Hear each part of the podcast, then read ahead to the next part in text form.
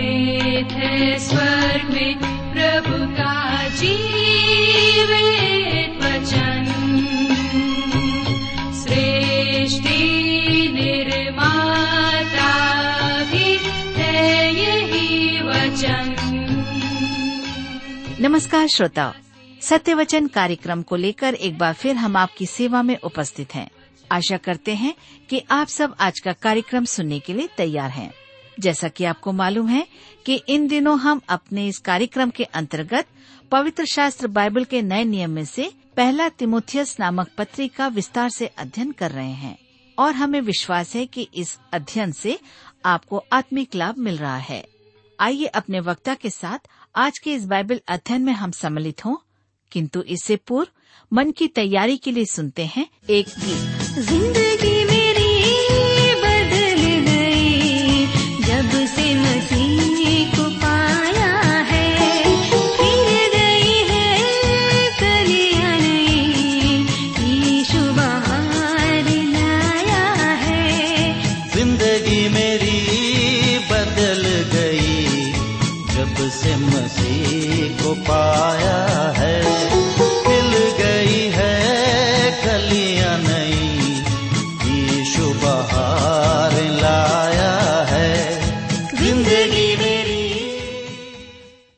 प्रिय मित्र प्रभुष्य के पवित्र और सामर्थ्य नाम में आप सबको मेरा नमस्कार। मैं कुशल पूर्वक हूँ और मुझे आशा है कि आप सब भी परमेश्वर की बड़ी दया से कुशल पूर्वक हैं और हमेशा की तरह आज फिर से परमेश्वर के वचन में से सुनने और सीखने के लिए तैयार बैठे हैं। मैं आप सबका हृदय से धन्यवाद देता हूँ। और आपका स्वागत करता हूँ कि आप प्रतिदिन मेरा इंतज़ार करते हैं ताकि हम सब मिलकर परमेश्वर के वचन का अध्ययन करें।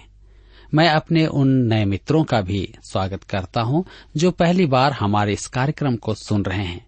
मैं आपको बता दूँ कि हम इन दिनों बाइबल में से पहला तिमोथियस के पत्री से अध्ययन कर रहे हैं और अब तक हम देख रहे हैं कि परमेश्वर के दास मूसा के द्वारा हमें यह बताया गया है। तिमुथियस के जीवन से कि एक जवान को किस प्रकार से रहना है कलिसिया के अंदर में और विश्वास को कैसे बनाए रखना है, झूठी शिक्षाओं से कैसे बचना है जी हाँ इस प्रकार से आज हम अपने अध्ययन में और आगे बढ़ेंगे तो आइए इससे पहले कि हम अध्ययन आरंभ करें, हम सब प्रार्थना करें और परमेश्वर से आज के अध्ययन के लिए सहायता मांगें।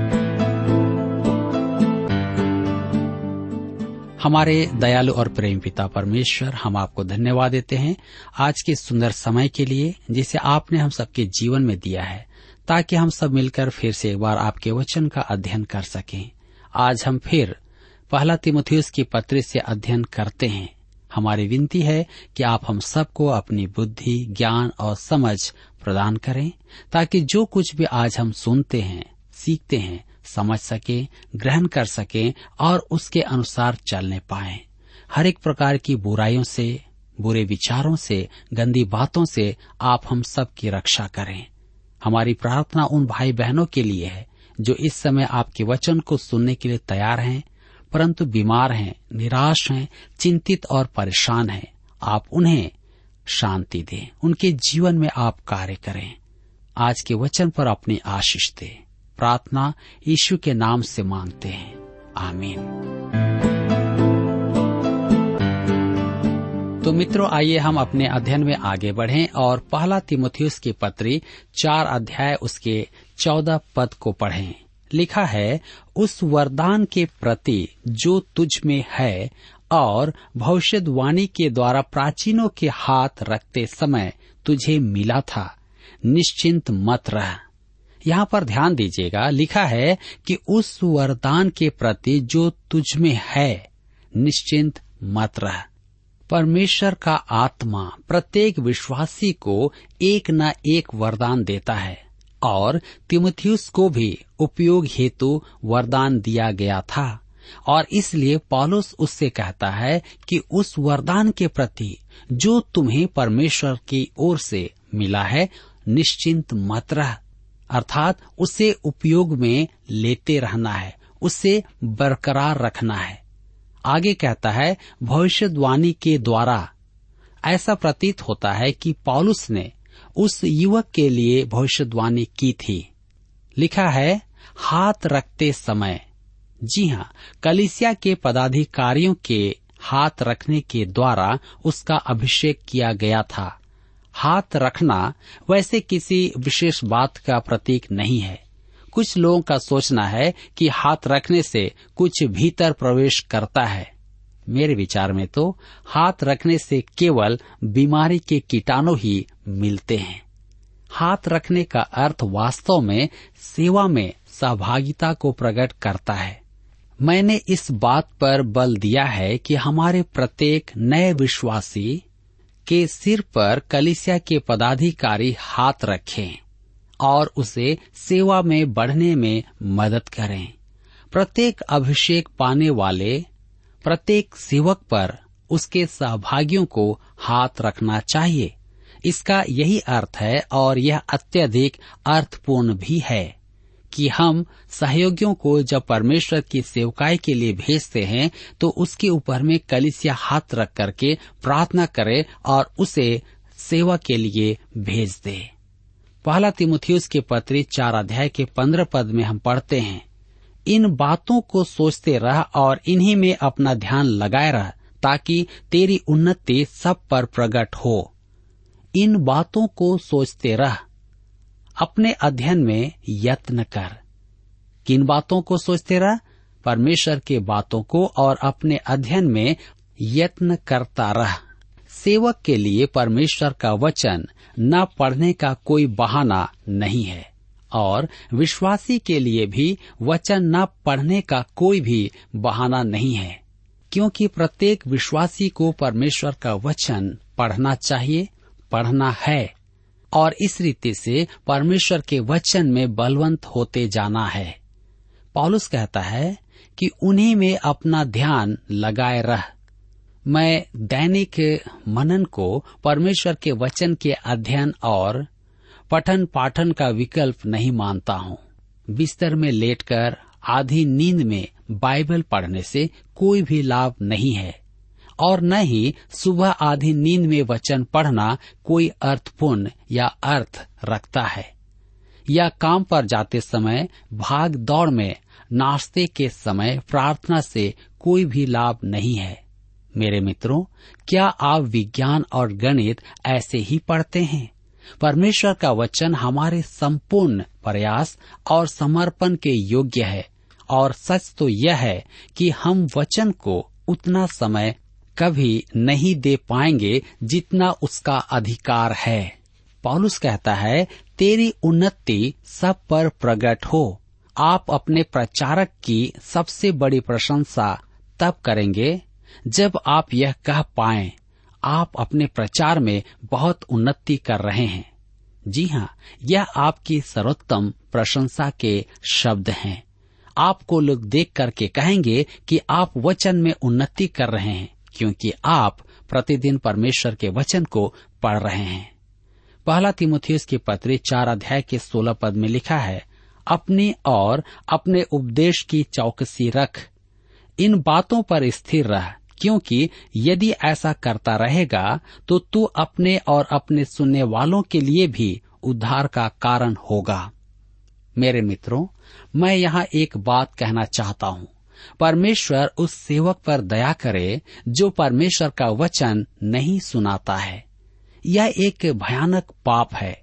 परमेश्वर के वचन का प्रचारक होकर चूक जाए तो उचित होगा कि वह एक गुंडा ही बन जाए।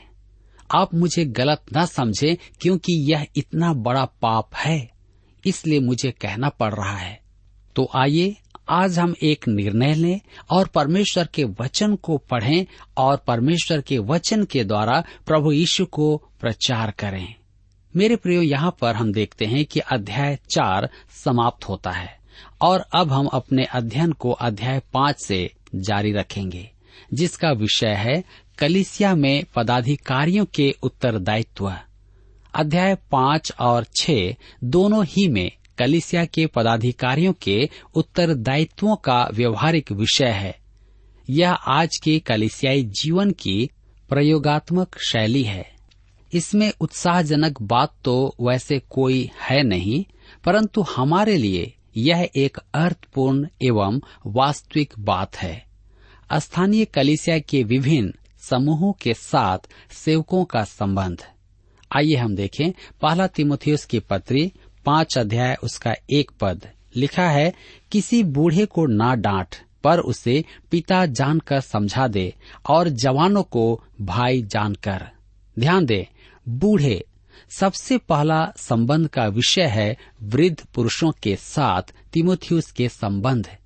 यहाँ मतभेद की बात उठती है कि पॉलुस वृद्ध पुरुषों के विषय में कह रहा है या प्राचीनों के विषय में। आरंभिक कलिसिया में प्राचीन शब्द पद के लिए भी काम में लिया जाता था। परंतु यहाँ आयु में बड़े पुरुषों का संदर्भ दिया गया है। मेरे विचार में पॉलुस दोनों ही बातों को सोच रहा था। वह परमेश्वर की परिपक्व संतान और प्राचीन दोनों ही के बारे में कह रहा है। पॉलुस का अभिप्राय दोनों ही से है, क्योंकि प्राचीन भी आयु में बड़े ही होते हैं। किसी बूढ़े को न डांट, पर उसे पिता जानकर समझा दे। तिमोथियस, किसी भी वृद्ध जन को सबके सामने न डांटे, परंतु अकेले में ले जाकर उसे समझाए। तिमोथियस एक युवक था, और उसे कलिसिया के वृद्ध जनों के साथ बुद्धिमानी का व्यवहार करना था। उसे ऐसा व्यवहार नहीं करना था कि, जैसे वह सब जानता है। या वृद्धों पर आज्ञा नहीं चलाना है। उससे उनको प्रोत्साहित करना था और आवश्यकता पड़ने पर उन्हें मदद भी करना है। अकेले में ही उनसे कुछ कहना था। लिखा है, जवानों को भाई जानकर वृद्ध जनों और अपनी ही आयु के मनुष्यों के साथ तिमुथियुस को मधुर संबंध बनाकर रखना है। पहला तिमुथियुस पाँच अध्याय के दो पद में लिखा है, बूढ़ी स्त्रियों को माता जानकर और जवान स्त्रियों को पूरी पवित्रता से बहन जानकर समझा दे। पूरी पवित्रता से। कलिसिया के सेवक को विपरीत लिंग के साथ संबंधों में अत्यधिक सावधान रहना है। इस क्षेत्र में पाप से बढ़कर अन्य कोई कारण नहीं, जिससे कलिसिया या कलिसियाई सेवा को सबसे अधिक हानि पहुंचाई है। इस समस्या के कारण जब किसी सेवक को कलिसिया छोड़ना पड़ता है तो कलिसिया की आत्मिक, मृतक अवस्था प्रकट होती है। ऐसे अनुभव से अधिक कलिसिया की आत्मिकता का विनाशक, अन्य कुछ नहीं। नई नैतिकता कलिसिया में न तो काम करती है और न ही कभी करेगी। मेरे मित्रों, वृद्ध और युवा स्त्री पुरुष के साथ संबंधों के विषय में तिमिथ्यूस को निर्देश देने के बाद अब पॉलुस तीसरे वर्ग के साथ संबंधों का निर्देश देता है। आइए हम पढ़ें। पहला तिमुथियस की पत्री पाँच अध्याय, उसका तीन पद। उन विधवाओं का जो सचमुच विधवा हैं, आदर कर। लिखा है, आदर। आदर में किसी मूल्य का अर्थ निहित है। आरंभिक कलिसिया विधवाओं की सुधि लेती थी और वह उनके विषय अत्यधिक सावधान थे। प्रेरितों के काम की पुस्तक के अध्याय छह में हम विधवाओं के संबंध में उत्पन्न समस्या को देखते हैं। यूनानी विश्वासियों को ऐसा लगता था कि उनकी विधवाओं को अनदेखा किया जा रहा है। अतः प्रेरितों ने विधवाओं के हित का ध्यान रखने के लिए अलग से सेवक नियुक्त कर दिए थे कि वे स्वयं वचन के प्रचार पर ध्यान दें और दूसरे सेवक विधवाओं की देखभाल कर सकें। पौलुस यहाँ निर्देश देता है कि विधवाओं का ध्यान कैसे रखा जाए। लिखा है, उन विधवाओं का जो सचमुच विधवा हैं, आदर कर। परमेश्वर के वचन में दिए गए निर्देश वास्तव में व्यवहारिक हैं। उनमें बुद्धि की बातें हैं, न कि भावनाओं की। मसीही जनों को कोमल हृदय का माना जाता है और हमारी सेवा के लिए अनेक हाथ आगे बढ़े हुए हैं। हमें अत्यधिक सावधान रहना है। आरंभिक कलिसिया विधवाओं की सुधि लेती थी। परंतु भावनाओं में बहकर या अव्यवस्थित रूप से नहीं, सेवकों को परख कर देखना आवश्यक था कि कौन सच में विधवाएँ थी, कौन आवश्यकता ग्रस्त थी और किसे कितनी आवश्यकता थी आज यह एक ऐसा क्षेत्र है जिस पर ध्यान नहीं दिया जाता है विधवाओं की सुधि लेने वाली कलिसियाएँ अब अधिक नहीं हैं। पॉलुस इस विषय पर सविस्तार से चर्चा करेगा। पहला तिमुथियुस की पत्री पाँच अध्याय उसके चार पद में लिखा हुआ है, यदि किसी विधवा के बच्चे या नाती पोते हों तो वे पहले अपने ही घराने के साथ भक्ति का वर्ताव करना और अपने माता पिता आदि को उनका हक देना सीखें, क्योंकि यह परमेश्वर को भाता है। उन्हें देखना था कि किसी विधवा की संतान या नाती पोते हैं और वे उसकी सुधि क्यों नहीं लेते हैं। उसके नाती पोतों का भी उत्तरदायित्व है कि वे उसकी सुधि लें। यह परमेश्वर का प्रबंध था और आज भी है। हम पहला तिमुथियुस की पत्री पाँच अध्याय उसके पाँच पद में पढ़ते हैं। जो सचमुच विधवा है और उसका कोई नहीं, वह परमेश्वर पर आशा रखती है और रात दिन विनती और प्रार्थना में लवलीन रहती है। जिस विधवा का कोई नहीं और वह परमेश्वर पर आशा रखती है, दिन रात प्रार्थना में लीन रहती है। वह पादरी और कलिसिया के लिए ही नहीं, अपनी आवश्यकताओं के लिए भी प्रार्थना करती है। उसे अधिकार है और परमेश्वर हमारे द्वारा उसकी आवश्यकता पूरी करवाता है। उसकी प्रार्थना का उत्तर देता है। वह स्पष्ट कहता है कि हमें ऐसी विधवा की सहायता करना चाहिए। परमेश्वर की रीति पर चलना क्या ही अत्यधिक मन भावन है। मेरे प्रियो, आज हमें चाहिए कि हम उन विधवाओं को देखें जो सचमुच में जरूरतमंद हैं। पहला तिमुथियस की पत्री पाँच अध्याय के छह पद में लिखा है, पर जो भोग विलास में पड़ गई, वह जीते जी मर गई है।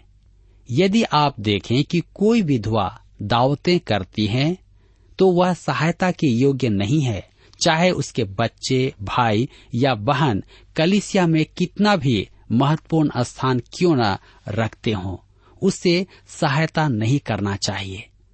पहला तिमोथियस पाँच के साथ में लिखा है, इन बातों की भी आज्ञा दिया कर ताकि वे निर्दोष रहें। पॉलुस कहता है, तिमोथियस, कलिसिया को स्पष्ट समझा दे कि वे इस विषय में आदर के साथ काम करें। तब वह कहता है, पहला तिमोथियस पाँच, उसके आठ पद में पर यदि कोई अपनों की और नीच करके अपने घराने की चिंता न करे तो वह विश्वास से मुकर गया है और अविश्वासी से भी बुरा बन गया है। मेरे मित्रों, मैं नहीं जानता कि इससे अधिक प्रभावी इसे कैसे बनाऊँ। विधवा के अपने ही संबंधी उसकी सुधि लें। एक पुरुष या एक स्त्री किसी सभा या गोष्ठी में कैसी भी गवाही दें परंतु यदि वह अपने परिजनों की सुधि नहीं लेते तो परमेश्वर की दृष्टि में उनकी गवाही व्यर्थ ठहरती है। वे धर्म त्यागियों से भी बुरे हैं। यह अति स्पष्ट है। आप धर्म शास्त्र में कुछ भूल भी जाएँ, परंतु इसे नहीं भूल सकते हैं। पहला तिमुथियुस की पत्री पाँच अध्याय के नौ पद में लिखा है उसी विधवा का नाम लिखा जाए जो साठ वर्ष से कम की न हो और एक ही पति की पत्नी रही हो। ध्यान दीजिए, नाम लिखा जाए, सेवा के लिए सूची में लिखा जाए। उनके लिए आयु सीमा क्यों थी? इससे छोटी आयु की विधवा नौकरी कर सकती थी, वह अपने लिए जीव को पार्जन कर सकती थी और इतना ही नहीं हो सके तो वह शादी भी कर सकती थी। और यही कारण था कि साठ वर्ष के ऊपर के लोगों को ही सहायता देना था। पहला तिमुथियुस पाँच के दस में लिखा है, और भले काम में सुनाम रही हो, जिसने बच्चों का पालन पोषण किया हो, अतिथियों की सेवा की हो, पवित्र लोगों के पाँव धोए हों, दुखियों की सहायता की हो, और हर एक भले काम में मन लगाया हो, भले काम में सुनाम रही हो। पौलुस कहता है कि किसी विधवा का अतीत जानना अच्छा है। हर किसी की सहायता न करें, परंतु यदि कोई विधवा वैसी ही है जैसा पौलुस कहता है तो अवश्य उसकी सहायता की जाए। मेरे विचार में, कलिसिया इन आधारभूत और आसान सिद्धांतों का पालन करे तो अच्छा है। और आज जो भावनात्मक निवेदन किए जाते हैं कि हमारे कोमल हृदयों को स्पर्श करे और सहायता प्राप्त करें, जबकि उनके मध्य सच्ची आवश्यकता ग्रस्त विधवाएँ सहायता से वंचित रह जाती हैं। हम उनकी ओर ध्यान ही नहीं देते हैं, उनके घर भी नहीं जाते हैं। वे अकेले ही रहती हैं। उसके बच्चे या तो उससे दूर हैं या मर चुके हैं। वह वास्तव में आवश्यकता ग्रस्त है। यदि कलिसिया ऐसी विधवाओं की सुधि ले तो उनका यह व्यवहार कलिसिया की दृष्टि से नहीं चुकता है। मेरे मित्रों, मैं यह मानता हूँ कि सहायता पाने वाली इन विधवाओं को कलिसिया में सेविकाएँ होना चाहिए। उन्हें कलिसिया में कोई न कोई सेवा करना आवश्यक है। कुछ वर्षों पूर्व मैंने एक विधवा से कहा कि वह एक ऐसी स्त्री से भेंट करे जिसके पति का हाल ही में निधन हुआ था और न तो उसका परिवार था और न ही उसका कोई मित्र था। मैंने सोचा कि यह विधवा उसकी आवश्यकताओं को समझ पाएगी, क्योंकि वह भी उसी परिस्थिति से निकल चुकी थी। वे दोनों बड़ी अच्छी सहेलियाँ बन गई और इसी परिस्थिति के कारण परमेश्वर की संगति में विकास करने लगी। यही कारण है कि विधवाओं को कलिसिया में किसी न किसी रूप में सहायता करना आवश्यक है। पहला तिमोथियस की पत्री पाँच अध्याय उसके ग्यारह और बारह पद में लिखा हुआ है, पर जवान विधवाओं के नाम न लिखना क्योंकि जब वे मसीह का विरोध करके सुख विलास में पड़ जाती हैं तो विवाह करना चाहती हैं और दोषी ठहरती हैं, क्योंकि उन्होंने अपने पहले विश्वास को छोड़ दिया है। युवा विधवा शायद फिर से विवाह करना चाहे। मेरे विचार में इसमें कोई बुराई नहीं है, परंतु ध्यान दें कि अनुचित कारणों से विवाह करना जोखिम भरा होता है। यह खतरा इस बात का है कि वह अपने विश्वास से दूर न हो जाए। कलिसिया को अति सावधान रहना है और युवा विधवाओं को परखना आवश्यक है। उन्हें सिखाना और उन्हें सही मार्ग देना भी आवश्यक है। मेरे मित्रों, यहाँ पर हम इस अध्ययन में देख रहे हैं कि पॉलुस तिमुथियुस से कहता है कि बूढ़ों को पिता जानकर, बूढ़ी स्त्रियों को माता जानकर, जवान भाइयों को भाई जानकर और स्त्रियों को बहन जानकर। और तब वह विधवाओं के पास आता है ताकि हम उनका भी ख्याल रखें। क्या ही सुंदर वचन है कि कलिसिया अच्छी रीति से अपने आप में आगे बढ़ सके। मेरे मित्रों, यहाँ पर आज हमारे अध्ययन का समय समाप्त होता है, और मैं आशा करता हूँ कि आज के इस अध्ययन को आपने अपने जीवन में ग्रहण किया है। आपने इस वचन को सुना और सीख लिया है, और आप इसे अवश्य ही अपने जीवन में, अपने कलिसिया में लागू करेंगे। प्रभु इस वचन के द्वारा आप सबको बहुतायत से आशीष दे। प्रिय श्रोताओ, अभी आप सुन रहे थे बाइबल अध्ययन कार्यक्रम सत्य वचन। हम आशा करते हैं कि आज के इस कार्यक्रम से आपको आत्मिक लाभ मिला होगा। यदि आप परमेश्वर के बारे में और अधिक जानना चाहते हैं तो हमारे पास नया नियम एवं पवित्र शास्त्र बाइबल उपलब्ध है। इन्हें प्राप्त करने के लिए आप हमें इस पते पर लिख सकते हैं। कार्यक्रम Satya Vachan T W R post box number चार तीन एक शून्य, नई दिल्ली, एक एक शून्य शून्य एक नौ। पता एक बार फिर सुन लीजिए। कार्यक्रम Satya Vachan T W R post box number four three one zero, New Delhi one one zero zero one nine. और हाँ श्रोताओं, याद रखें कि पत्र लिखते समय आपका नाम और पता साफ़ साफ़ लिखा होना चाहिए। इसके अलावा आप हमसे टेलीफोन के माध्यम से भी बातचीत कर सकते हैं, जिसमें हमारे काउंसलर या सलाहकार आपको सलाह देंगे। तो नोट कीजिए हमारा मोबाइल नंबर नौ नौ पाँच आठ आठ दो शून्य चार एक चार। याद रखें, double nine five eight eight two zero four one four. और हमारा दूसरा नंबर है zero nine six five one four double three three nine seven याद रहे, शून्य नौ छ पाँच एक चार तीन तीन तीन नौ सात। इसके अलावा आप हमसे ईमेल के द्वारा भी संपर्क कर सकते हैं। हमारा ईमेल आईडी है Hindi T T B at T W R dot I N Hindi T T B at T W R dot I N श्रोताओं इस कार्यक्रम को आप हमारे website radio eight eight two dot com पर भी सुन सकते हैं। इस website radio eight eight two dot com के बारे में अपने मित्रों को भी सूचित कर दें। और अब इसी के साथ हमारे कार्यक्रम का समय यहीं पर समाप्त होता है। अगले कार्यक्रम में आपसे फिर मुलाकात होगी। तब तक के लिए हमें आज्ञा दीजिए। नमस्कार। गाऊँगा मैं तेरे ही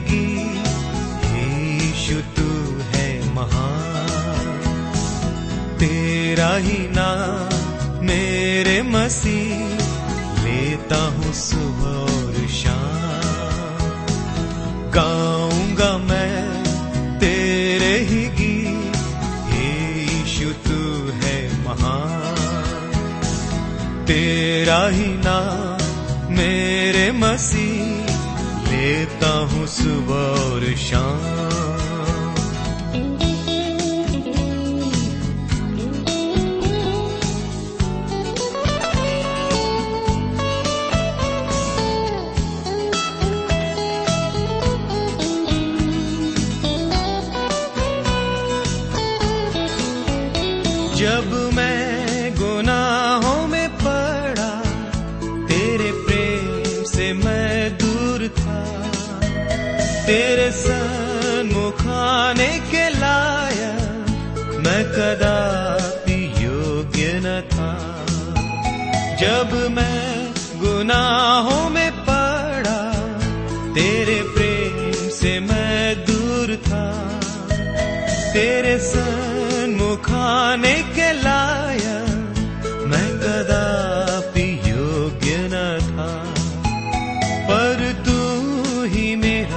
सहारा बना अपने पास मुझे बुलाया।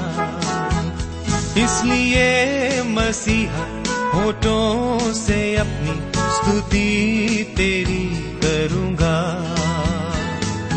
गाऊँगा मैं तेरे ही गीत, हे यीशु तू है महान। तेरा ही नाम मेरे मसीह लेता हूँ सुबह और शाम।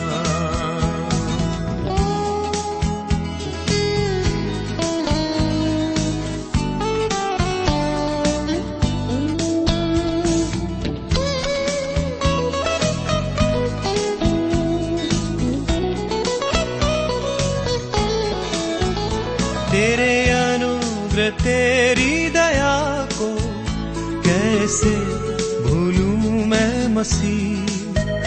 मेरे शाप को तूने हटाकर खुद श्रापित बना मसीह।